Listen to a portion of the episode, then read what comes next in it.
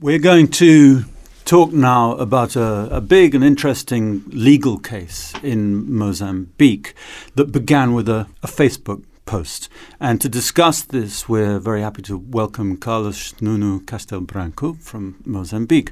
Welcome, Carlos. Thank you. So, Carlos, this case, which uh, has been brought against you, but also against two journalists, began in November 2013 when you posted a Facebook open letter to the then president of Mozambique, uh, President Guebuza. So, so, Carlos, maybe you can clarify what the charges are against you and the charges, which are slightly different, against Fernando Mbanze and Fernando Veloso. Against me, the uh, charges are charges of crime against state security for defamation of the president. Mm-hmm Mm-hmm. And Veloso and Mbanze uh, have been charged by the law of abuse of freedom of press mm. because they published my Facebook post. Yeah. Can you tell us a little bit more about what was so provocative about what you said in that open letter originally? The message that I posted on my Facebook, it was actually provoked by an interview that the then President Armando Guebuza gave to newspapers, in which he basically said uh, three or four things that uh, were very common during his presidency. One was that he accused the media of being responsible for the climate of instability, military instability, political instability in the country by reporting on it. Uh, second, he accused his critics that said that there was profound crony capitalism developing involving his family, friends, close associates, and others in the leadership of Frelimo with private capital, so not separating public interests and private interests. And he responded to that saying that when he became president, he gave all his businesses to his daughter and sons during which time, during which uh, his presidency, they became some of the richest people in Mozambique. And the third point was at the time there was a, a wave of organized crime, kidnappings, assassinations, involvement of uh, police in political repression. And he said in the same interview that he didn't see any reason to reorganize the police and change its command. So this was the normal arrogance, the normal response to um, public outcry about different issues that characterized President Guebuza during his leadership, his, his leadership of the country. So these issues were being discussed everywhere in the country, in the public transports and so on. But people didn't come forward to say things about this because there was a climate of fear. So I did it. I wrote this post on my Facebook. The post was meant to my Facebook community, my friends in Facebook. And the, the thing was that within an hour, there were something like 50 people have already shared it. And so I don't know for how many people, what was the reach of the post within an hour. And I posted it at midnight. So it's at one in the morning 50 more people had shared the, the, the, the, post and there were a lot of comments and, and, and likes and stuff so the post like spread like fire in dry uh, so it, cap- savannah. it, it yeah. captured things that people were saying yeah and i think that that was the first point is that the post became so um, disseminated and so many people talking about it against and in favor of the post. Majority mentioning that they were in favor of the points that were mentioned. And I think that this was the first point. But the second one was that two newspapers published it. Mm. And this was in the eve of local elections. Frelimo was at the time very discredited, and there was, was a lot of criticism about Frelimo. And there was a feeling that that local election process could change things. And actually, it changed a bit. One opposition party uh, got four main cities, including the second and the third main cities of the country. And in Maputo, which is a, a fortress of Frelimo, Frelimo won on the margin, and there is a lot of suspicion, suspicion of fraud. Mm.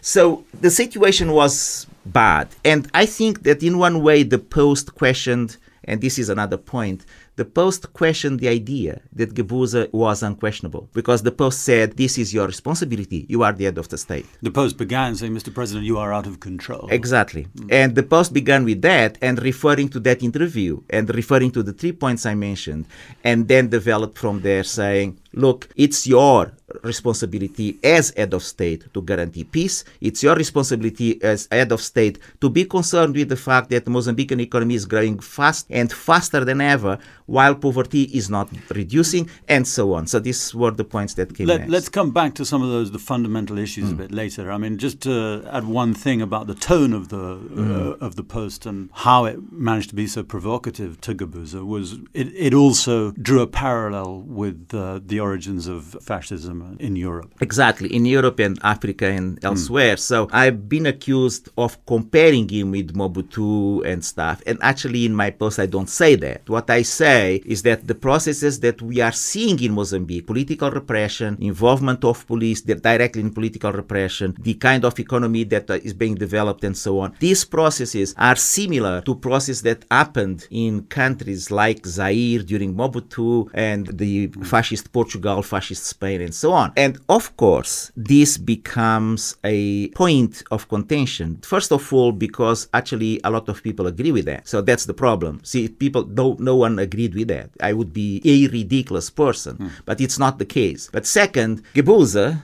is one of the fighters for national liberation and he fought against the Portuguese fascism. And so being now compared or at least put in a situation in which people can say what you are doing is not dissimilar to what these other guys uh, have done in the past is not something of his liking or mm. the liking of uh, the leadership of Frelimo. But who cares mm. if that's true? It's, it's, a, it's a debate. Yeah. yeah. So Carlos, after some uncertainty and delay, the, the Attorney General's office, I think, has, has, has brought the case against you and Fernando Mbanze and Fernando Veloso to court, to trial. And I think the trial will open on, on August 31st and that you will return to Mozambique for that. You're very keen to, to return to take part in the process. Can, can I just ask you, do, do you at the moment have faith in the legal process and the rule of law in, in Mozambique? No, but uh, because this case is a politically motivated case, it's it, and I have information coming from inside the judiciary system saying that there is a lot of political pressure for the case to go forward and so on. So in Mozambique, you can still can manipulate cases like that. So despite the fact that there is a new president, that there is a perception that politics has changed a bit in Mozambique, yeah. you're still anxious about political uh, the, Well, uh, the, other, the, the point also is the new president has been trying to be a friendly president. It's, it's, it's a, a guy in contact with the people. That's what he wants wants to, the image he wants to show. And that is touching people a lot after 10 years with a uh, quasi fascist regime in Mozambique. But the new president has been there for six months, uh, has been in leadership of the party for three months, and is a young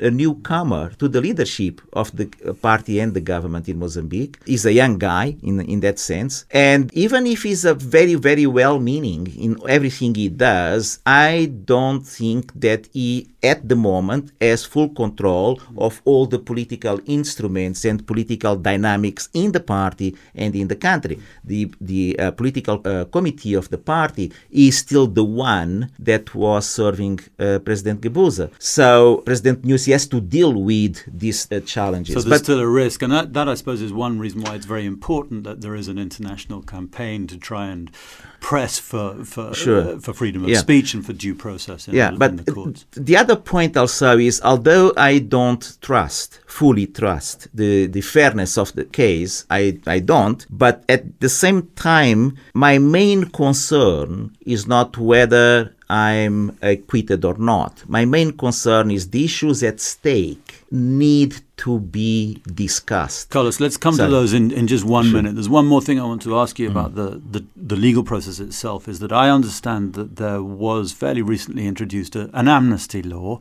covering some of the period of Guebuza's presidency. And, and I'm curious about what you think about why that amnesty law was not invoked to kick this case out of the court. Uh, well, the amnesty law was introduced in mid of 2014 to cover all said crimes against the state from a certain period in 2012 to the moment of uh, signature of the end of conflict agreement between Renamo and Frelimo in September, if I'm, I'm not mistaken, 2014. So it includes, it includes that period. Yes. Now, why it wasn't invoked by the General Attorney's Office, I don't know. I guess that they um, are trying to get away with it. And uh, it, it, means that a case of criticism of Guebuza uh, through Facebook is much more serious for the judicial system in Mozambique than it is the assassination of people, because there was a war. The people involved in assassination of civilians and soldiers and, and so on have been covered by the amnesty law. And I wrote a Facebook post criticizing Guebuza because of the war, mm-hmm. criticizing Guebuza because of political, social, and economic exclusion, and I'm not covered. So uh, there is a point there that can show how politically motivated this case is. The reason why I'm not invoking it, because I'm not invoking the mm. case, is because um, I decided, and uh, my my lawyer has agreed with me, and the uh, Fernando Mbanze and the other co-accused are also. We decided that if that's what they want, they want to go for a trial. Let's go for the trial, and at least win the trial politically, mm. even if we don't win it legally, but at least win it politically. So that takes us to the real mm. issues, because I suppose still there's a kind of jarring contradiction between the, the issues that you raised in your post, and I'd like to get you to talk about briefly, and a common perception outside Mozambique still that Mozambique is one of the great success stories of the the end of the Cold War period, a successful negotiated peace settlement in, in 1992, multi-party elections, sustained peace, rapid growth, so on and so forth. And I think a lot of the issues that you touch on are really about how fragile that scenario really is. Uh, there are two things there. One is that if compared with some other African countries, you can say Mozambique, Mozambique mm. is successful case for almost any kind of indicator you can choose given the circumstances. That's different from saying it is a successful case in absolute terms, full stop. And uh, what is more striking is one, this uh, informality of the processes that are involved. So we have multi-party system established in the constitution and the way it is implemented, the continuous weaknesses of the institutions and so on and so forth, make sure that it continues to be a mono-party system with Frelimo hegemony. And so, but you can always argue, but we had elections, but you always have fraud. You can mm-hmm. never prove the fraud, and so on and so forth. The second point is that, and this is a, the focus of my work, is that the Mozambican economy is not only growing fast, is accelerating. But the interesting point is that the efficiency of the economy at reducing poverty has declined so significantly that in the last decade, when the economy grew faster than every other decade in the Mozambican history, the number of poor in the country actually increased by more than 2 million people. If that happens, then you have to ask questions about robust growth and uh, all these things that are said. The other point is that the Mozambican economy is showing all the signs of a bubble. A bubble financed with debt based on expectations about future income accruing from a very narrow based mineral energy mm. complex, income that is not coming.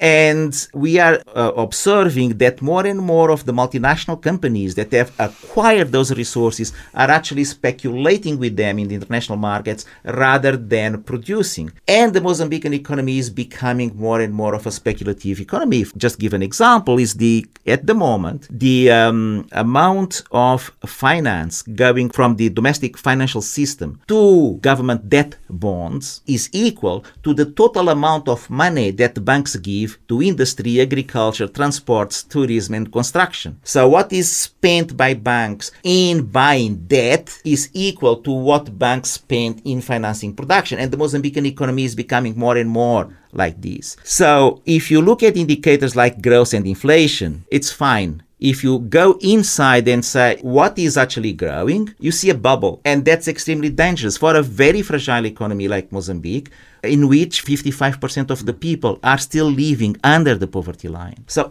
that's a crime against state security to say that. So, in a way, what you're hoping is that the trial is, in a way, a test case for the rule of law in Mozambique. Sure uh, that it's a test case for the development of accountability of, of, of, the political leadership, but that also that it dramatizes and helps to stimulate debate around this fragility of the pattern of economic growth and, and the limitations of its of its social implications. And I would like just to raise an, a final question that is not being raised very much in, in the debates and in the media about this case. In Mozambique, we have a so-called democracy in which the holders of public office are protected by law against criticism by the public they are supposed to serve. And in the new law that is been coming into action in July, the new penal law, mm-hmm the coverage of these holders of public office has increased and the penalties for criticism have become stronger. Now I have more people covered by a law that says you cannot criticize mm. these people